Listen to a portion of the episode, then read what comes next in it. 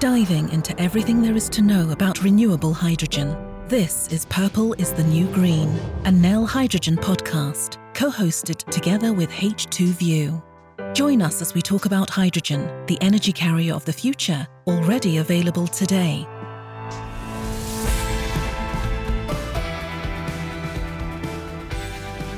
Welcome to the very first episode of Purple is the New Green. I'm Lila Asdell Danielson, brand manager in Nel, and I'll be joined on this series by my co host, Rob Cockrell from H2 View. Hey everyone. In this 12 episode podcast series, we'll be giving you the insider view into hydrogen by talking to a number of my colleagues here in Nel. We'll also have the opportunity to tie it in with insight from H2 View's coverage these past few months. That's right, Lila. I'm excited to dig into the variety of topics we have coming our audience's way. And if rumour has it, that includes the solar industry today and its similarities to the hydrogen industry, right? You're absolutely right. Today we'll be talking to Jon André Løkke, CEO of Nel. His background includes a number of years in the solar industry, so he's an excellent person to talk to about that. And rumour also indicates there might be some talk about the colour purple in some of these episodes, or so I hear. yeah, there will definitely be talk about purple. It is, after all, the colour of hydrogen, and it just so happens to be my favourite colour. Really? Is that a brand manager thing? It's really more of a Lila thing, but it certainly doesn't hurt with the role I have in Nel. Indeed. Okay, so before we get Jon on the line, what kinds of interesting things has H2View been covering when it comes to solar and hydrogen this year? Well, very interesting that you ask. Uh, there are several points to make here, Lila. You may remember that one of our launch interviews or features at H2View, well over a year ago now, was about Mariestad, a little town in Sweden home to a big story in solar and hydrogen. We learned about the community's bold decisions to move to a solar PV based hydrogen generation solution that could provide adequate energy to all of its cars, schools, and community buildings. It's a fascinating story, and clearly, solar and hydrogen have been on our radar since our launch. I do remember that. And in terms of developments this year, we've seen a lot of talk about microgrids, particularly in Southeast Asia, and these often rely upon solar based hydrogen power. We've seen a lot of discussion around solar and hydrogen in those very sun drenched regions of the world like Australia, Africa, or the Middle East. And we saw earlier this year that EU funded researchers have demonstrated cutting edge water electrolysis technology that offers a viable way to store renewable solar energy in the form of hydrogen fuel. So it's a really big topic at H2View. And in fact, we're just starting to get questions around the impact of electrolysis on regional water supply. And I'm really looking forward to getting into our discussion today with Jon. That sounds great. How about we get Jon on the line so we can really dive into today's episode? Sounds good to me. Jon, welcome to Purple is the New Green. Hi, guys. Thank you for having me. How are you doing? I'm good, thank you. As you might have guessed, we'd like to talk to you about the parallels between the solar and hydrogen industries. Before we dive into that, however, let's start with you. Can you give us a rundown of your background? So, I studied business and business economics, but I probably should have been an engineer because I've always been very interested in in uh, technical stuff, and I've been working in industry all my life. I started in ABB, a large Swiss Swedish company, and then I was where I was almost eight years, and then I was ten years in solar. So I basically um, participated in the whole trip all the way from the from the early beginning and the boom and bust of solar, so to speak. So that was a very interesting learning uh, to be a part of that. Then I was a brief period, three years, where I headed up a company called Norsk Titanium that developed 3D printers for large titanium components to the aerospace industry before I joined Nel. And I've been here now for the last uh, close to five years. So, Jon, from ABB to REC and Norsk Titanium along the way, and, and now Nel, what led you to a career in hydrogen?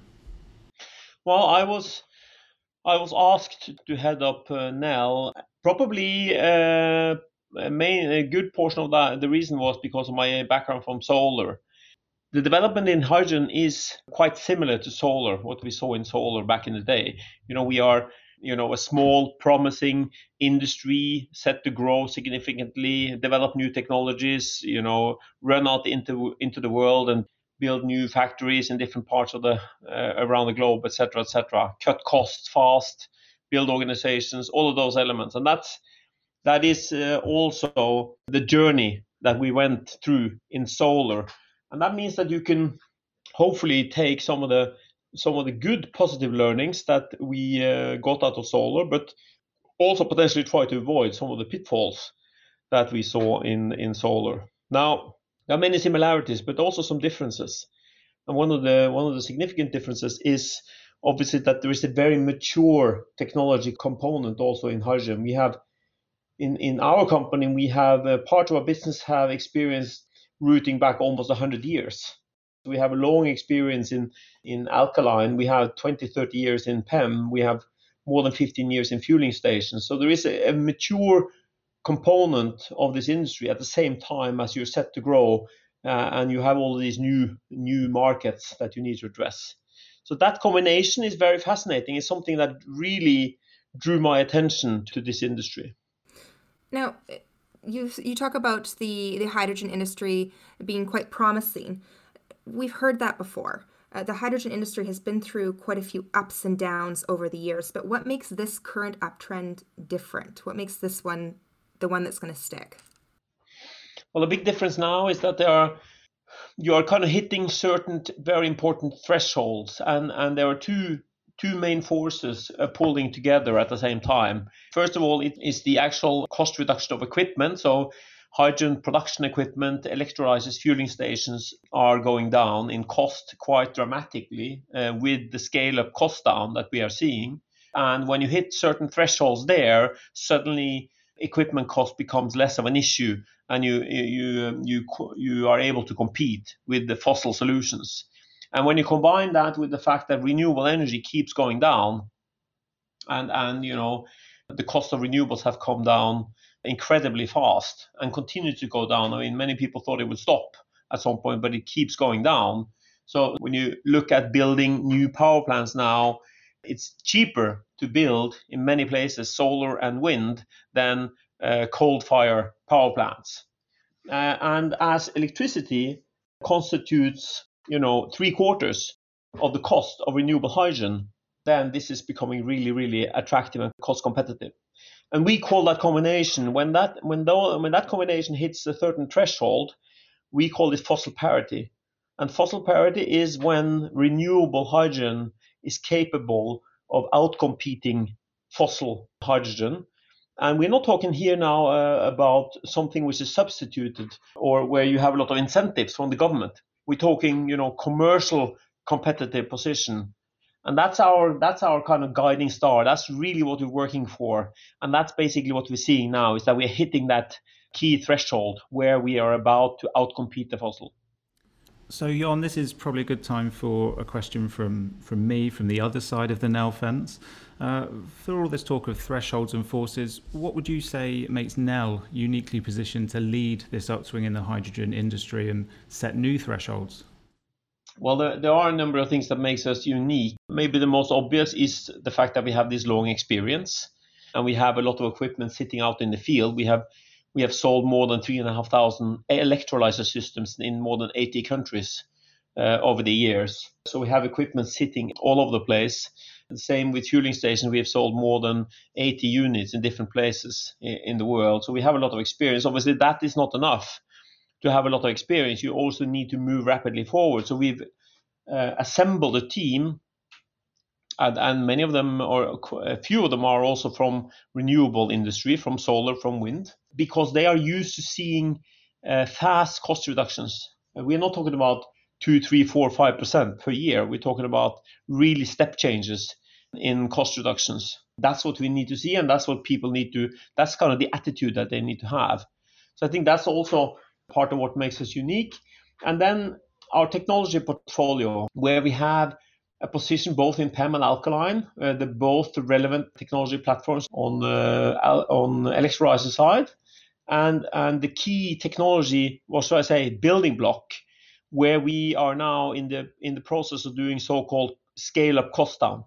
So we are now expanding our capacity on alkaline by uh, more than 10x which is dramatically reducing cost of, of the equipment. And, and being capable of doing that, having the right technology platform, having the team and the skill to do it, that's basically what I believe makes us unique. I think this would also be a good time to to talk about the the expansion that uh, we've been doing in uh, in Norway. Can you tell us about Herøya and why it's so important for for Nel and the hydrogen industry in general? As we talked about already, I mean it all comes down to cost. Huh? So basically, we we have we want to significantly reduce cost, and and uh, the Herøya expansion allows us to. The first line will expand our capacity by more than 10x, as mentioned and that will reduce the cost almost in half. And then we believe that uh, when we continue to expand and add four more lines, it would allow us to reduce the cost almost in half again. And some way, so during that journey, we will be able to outcompete the fossil solutions. Basically, provide cheaper equipment producing green than you're capable of doing with fossil, and that's great. And the way that we're doing that is with three measures number one, we basically redesign our product. We standardize it and make it turn it into a, a building block of 20 megawatt, 50 megawatt, 100 megawatt, etc. Secondly, we introduce a lot of automation, a fully automated chemical line supported with robot cells, so you really get scale economy. And thirdly, we do now work together with only we really drive the supply chain uh, you know, we, we talk to the supply chain. We basically join up only with the people that and the players that are willing to join this journey, that really want to step up and reduce cost. And those three forces together are pulling together and reducing the cost of equipment quite dramatically. And then we, uh, you know, we are never satisfied. Eh? So we basically take every production step and analyze it down to the kind of nitty gritty details. We define the process parameters and the process window and we see by just doing that before we before we automate, we are also able to improve efficiency and quality of the product coming out of the line. So so um, many of these many of these indirect effects we haven't even started to see yet. But it's a very important step, and it's the first production facility for electrolyzers of its kind in the world, and it will really represent the step change in the way that electrolyzers are produced. So I mean, often lift, linked to cost is also competition, as you've alluded to. Uh, Nel is facing some tough competition, not least from the hydrogen developments in China, for example. How is Nel preparing to face that competition, such as what we're seeing from China? Well, um, you know, you always have to keep an eye on competition, and you should never be um, arrogant about Chinese, especially the Chinese, because even though they may have struggled with quality in early phase, uh, typically over time they will be able to solve quality issues also. So they are technically very, very skilled. Now the only way we can address it is to do things move faster than the competition. We have to move faster and we have to always have a more attractive product offering at any given point in time.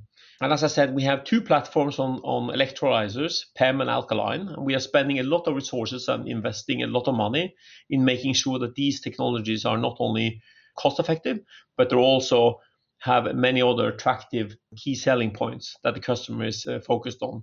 And the same goes with fueling stations. We have a portfolio of pre-certified fueling stations for light duty vehicles.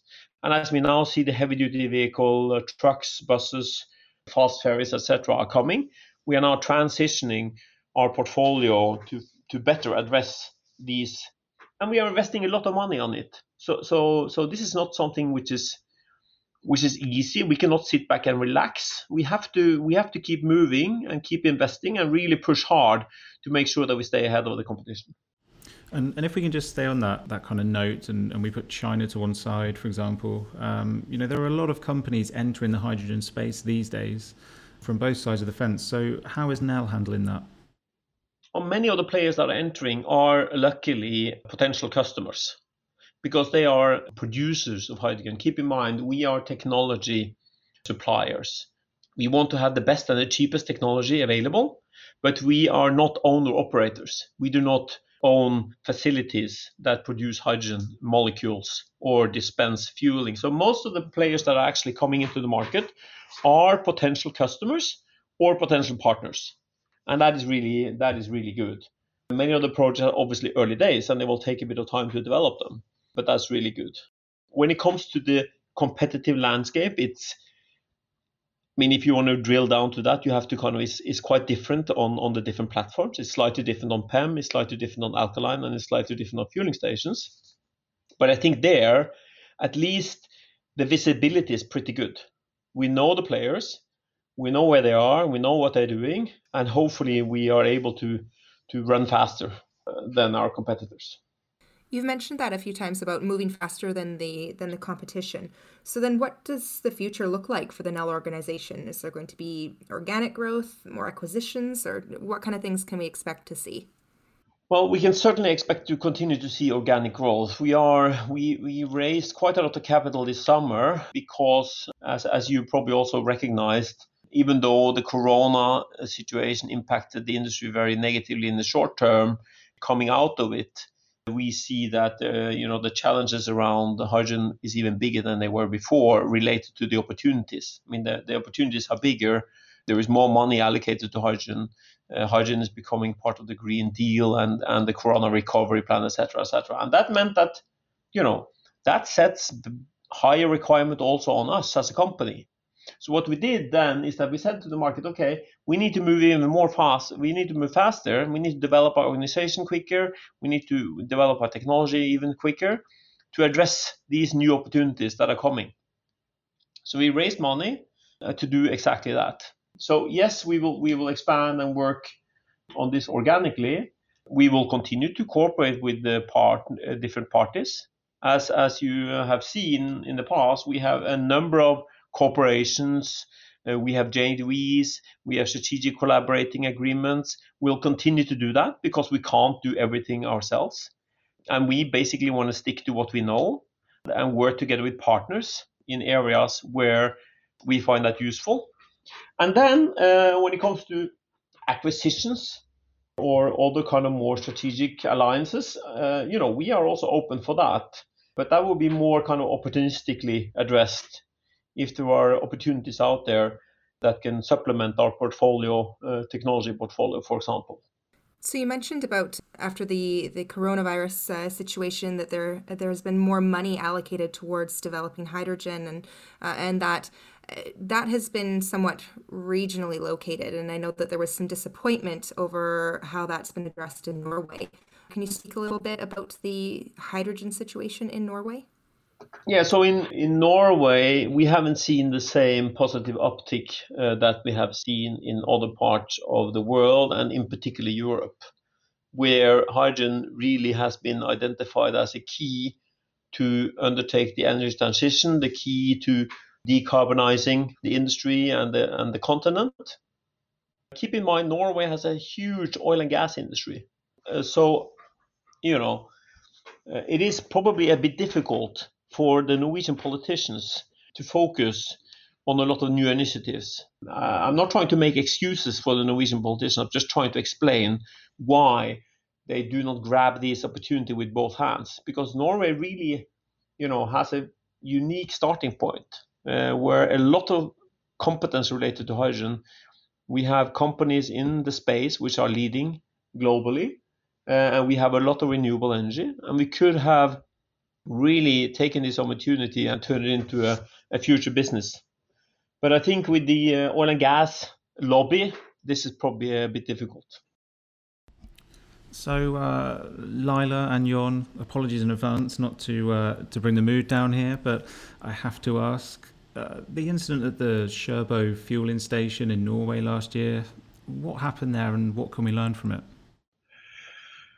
Well, the the whole incident uh, obviously was a very sad and disturbing one, which was um, very frustrating and disappointing for us as a company. We uh, luckily no one was seriously injured and no one died, obviously. So so that is good. It was a it was a cloud of hydrogen that ignited uh, as a result of a leak. Uh, something like that uh, shouldn't really happen. Uh, we have a philosophy in the company that no accidents or incidents should be with uh, at sites where you have Nel equipment installed.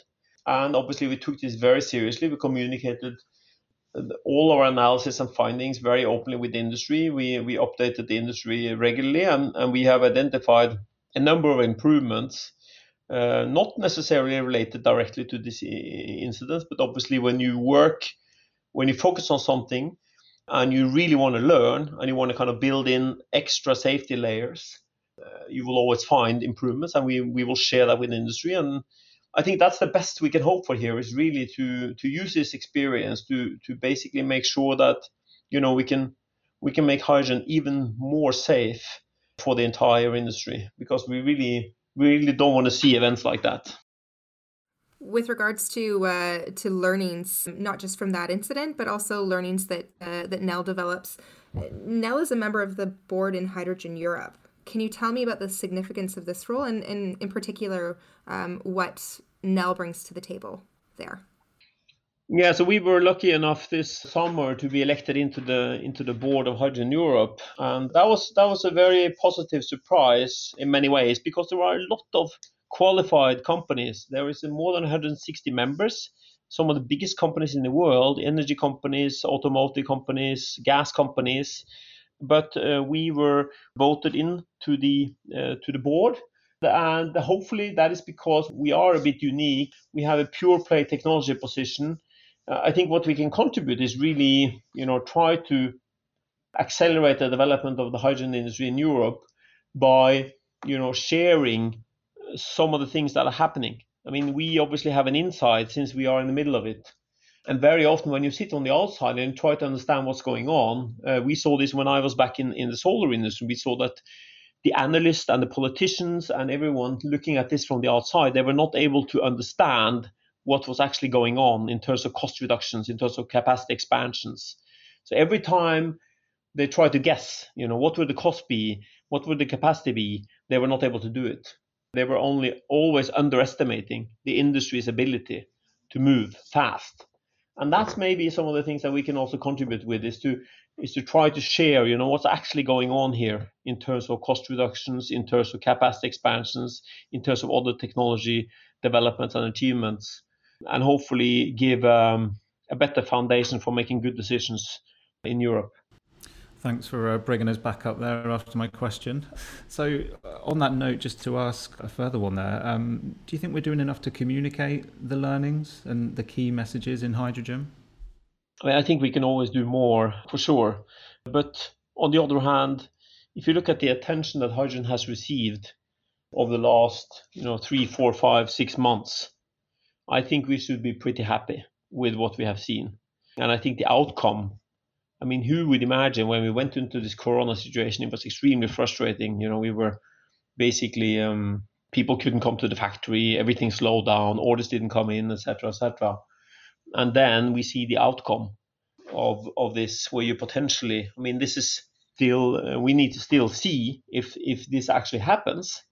But what we've seen so far is increasing ambitions in terms of speed, in terms of installation of equipment, and in terms of introducing hydrogen into all sorts of applications CO2 free ammonia, CO2 free steel, CO2 free cement, all of these applications. If that's the outcome, then I think uh, we should be pretty happy with, with, with the, the development that we've seen over the last six months. And, and to be honest, I don't think we need more attention now. I think now we need to deliver. We really need to start to deliver, see some projects, make sure that they're executed, make sure that they're they start to run, you know, show that the business case flies, and then maybe we deserve some more attention. But I think we have we received all the attention we can expect for the time being, and now I think we need to deliver. You mentioned earlier the boom and bust of solar. How does the hydrogen industry avoid that? Well, there are many factors. Obviously, there are many company individual factors which we probably uh, not have time to go into, which we will do different here when I'm uh, heading up uh, Nel Hydrogen than than what we uh, did in Renewable Energy Corporation, the solar company that I was working in, to make us more robust. Some of the key areas is obviously to to move even faster and be more aggressive on cost reductions. But the best thing is to prove that it's uh, it's a success. Now, we when when we say when we say the boom and bust of the solar industry, obviously, if you look at this from a global perspective uh, and from a world perspective, it's a huge success it's not a boom, it's only a big success because the cost of solar has gone down so aggressively and so massively. So basically, now solar is competitive to fossil electricity in many, many parts of the world. And that is really good. That's good for, for the globe. And it's a great success story. But in the mean, in that cost reduction exercise, obviously, a lot of companies were not able to deliver and they were not able to follow the development. and eventually they um, they went out of business or they were absorbed and consolidated by someone else. So uh, you know that's the, that's the thing that we have to maneuver in. Um, we have to we have to be happy about the development, and I think that it moves quickly. But then, you know, we as a team in Nel have to make sure that we are the ones that are actually maneuvering through this in a good way, so that we come out uh, as as one of the winners. Uh, and on that very forward thinking note, what are your thoughts on the role of hydrogen going forward and, and how that maneuvers, especially with regards to the energy transition? Well, we, we think the hydrogen is going to be really a key component in the energy transition. As, as a matter of fact, we have a slogan in, in Nel saying that hydrogen unlocks the potential of renewable, simply because renewable is, at least wind and solar, is not a constant energy. It comes and goes, and very often you produce it far away from where the consumer is. And here, hydrogen can be the bridge. Hydrogen can be the bridge that stores uh, energy, that basically enables you to uh, move the energy from one spot to another. And you can store uh, an enormous amount of energy underneath in salt caverns below uh, in, in Europe, in Central Europe, and also in the gas grid in Europe you can store enormous amount of energies. You can store renewable energy from summer to winter or from one year to the next. So that's going to be important. And then there are some industries where there is no other way to decarbonize besides introducing green renewable hydrogen. And I, I believe I mentioned them briefly before. Steel industry, for example. Today they're burning coal as a part of the production process. In the future, they will burn renewable hydrogen as part of that same production process. Um, and you cannot decarbonize steel in any other way. The same goes with cement industry. The same goes with ammonia industry, uh, and to some extent also green methanol uh, industry. So many of these hard to decarbonize industries can be dealt with by introducing hydrogen. And then you have the last element, which relates to mobility, where if you have uh, something which is very heavy or which needs to move far, you need to carry a lot of energy with you, and then you need hydrogen. Uh, whether it's fast ferries or ferries or heavy duty trucks or uh, buses or even deep sea uh, shipping, or maybe even the most most uh, complicated one, which is air freight and air traffic. And here you will also see the introduction of, car- of hydrogen going forward. Keeping on the uh, positive tone, what are some fun facts or anecdotes about hydrogen our listeners might be interested in learning about? So I think one of the one of the most interesting eye openers that I kind of aha experiences that I had was when I understood that the hydrogen molecule is really the molecule that carries the energy even in fossil sources. So for example in the in oil, in coal and in natural gas is really the molecule, hydrogen molecule, that is carrying the energy. Everything else in the oil or in the natural gas is things that we don't really want. It's carbon, which turns into CO2, and it's other pollutants, which we don't really need, or particles that goes into the air. But the hydrogen is what we need. And if you can harvest that molecule through a different method, instead of instead of harvesting it out of the oil or the gas or the coal, but basically producing it from water and electricity, uh, solar, you really have a green molecule. And and then I also learned that you know you can even make protein by green hydrogen. You can even make protein. So not only can we make the the globe green, we can decarbonize it, but we can also potentially in the future feed the world by uh, using solar and wind and electrolyzers producing green hydrogen. And that's quite uh, uplifting. Uh, I love that. Very much a case of uh, hydrogen on the menu. Absolutely. We are just about out of time today, um, but briefly, what are the key takeaways you'd like our listeners to get from the chat today? Well, key takeaways is that uh, hydrogen is really just as a starting point here. We have, um, you know, the last year's market for electrolyzers was 100 megawatt.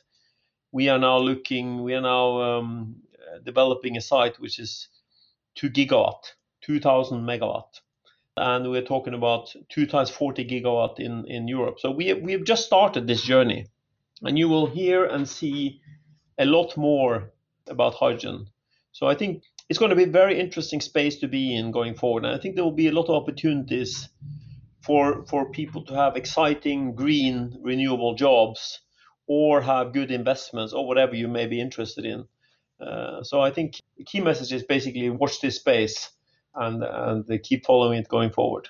Thank you so much, Jon. That certainly gives us a lot of food for thought today, some hydrogen based food, if you will. Wonderful. Rob, any last thoughts from you? Sure, thanks, Lila. I hope first and foremost that everyone enjoyed that as much as we did. It, it isn't every day you get to hear so candidly from someone of Jon's position and stature, so that was fantastic. I loved learning about the solar industry. I think it was in the late 2000s that I touched upon some elements of that business for Gasworld and, of course, REC. So it was great to dive back into that, as well as gain, gain some feeling from within around the parallels with the hydrogen sector that we know and love today. As we said at the top of the show, the whole solar hydrogen relationship is a really pressing topic right now. A renewable story renewed, if you will. So it's great to learn more about that today. And of course, it's been brilliant to learn more about Nel and how Jon sees its future role in the hydrogen market shaking up. What a way to start this exciting new series. Thanks so much to you, to Jon, and to the listeners for having me. Thank you. Wonderful. All right, thank you, Jon. Okay. And I would say it's probably a bit early to say after only one episode, but I think we're off to a good start so far. What do you think, Rob? We sure are. A big thank you to our audience for tuning in to this episode of Purple is the New Green. If you like what you're hearing, don't forget to check out our website, nelhydrogen.com forward slash podcasts for more episodes as they're released. And you can also subscribe on Spotify, Apple Podcasts, or wherever you like to tune in. We hope you enjoyed this first episode of our podcast series. We're back next week with more hydrogen talk, and we hope you'll join us. Until then, thanks for listening.